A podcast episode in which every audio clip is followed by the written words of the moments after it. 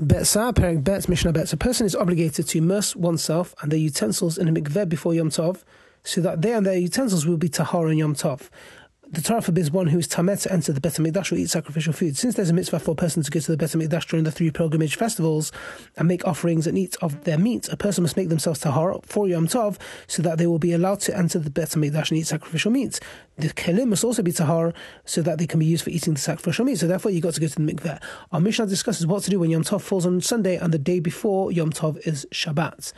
Okay, chaliot achar So let's say Yom Tov falls the day after Shabbat, which is so let's say Yom Tov is on a Sunday. Bet Shammai Omrim, Bet Shammai say, Shabbat. We must immerse everything, the people and utensils before Shabbat on Friday. Immersing them on Shabbat and Yom Tov is forbidden because it resembles repairing a utensil which is prohibited on Yom Tov.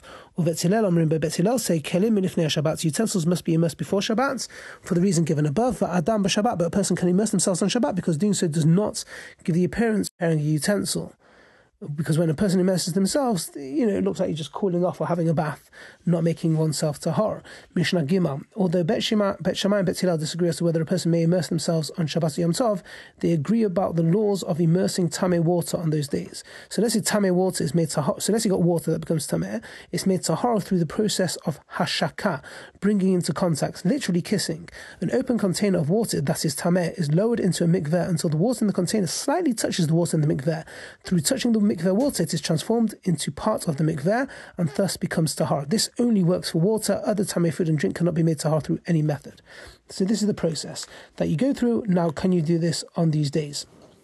So they both agree v'shavin shemashkin tamayim bichli even letaharan. They agree that on Shabbat or Yom Tov we can bring tamei water that is in a stone utensil into contact with the mikveh water to make the water tahar, because making water tahar does not resemble repairing a utensil. It's not repaired through hashaka, rather it loses the separate identity when it merges with the mikveh water. As such, hashaka cannot be compared to repairing a utensil. The container must be made of stone because stone utensils do not become tameh.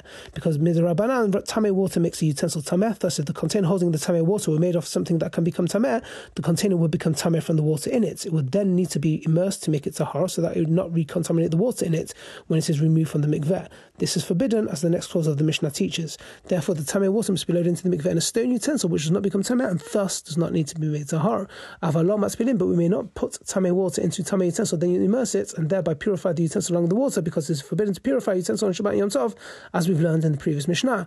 Although the Chachamim permitted purifying tameh water on Shabbat Yom Tov, they do not permit someone to take advantage of this leniency and purify their utensil at the same time.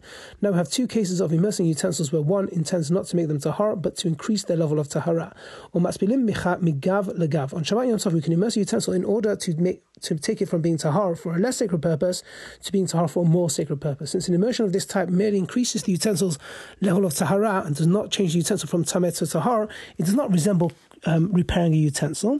So if it had been immersed before Yom Tov for the purpose of using it with terumah, and then on Yom Tov it immerses it again so you can use it with kodashim, which is more sacred, although this immersion is ob- not obligatory is obligatory, um, as we'll see in Chagiga, it does not resemble repairing a utensil since the immersion does not remove any tumah, it merely adds tahara, and we can immerse a utensil when taking from one group that is gathered for the Pesach offering to another group because such an immersion does not actually change the status of utensil at all.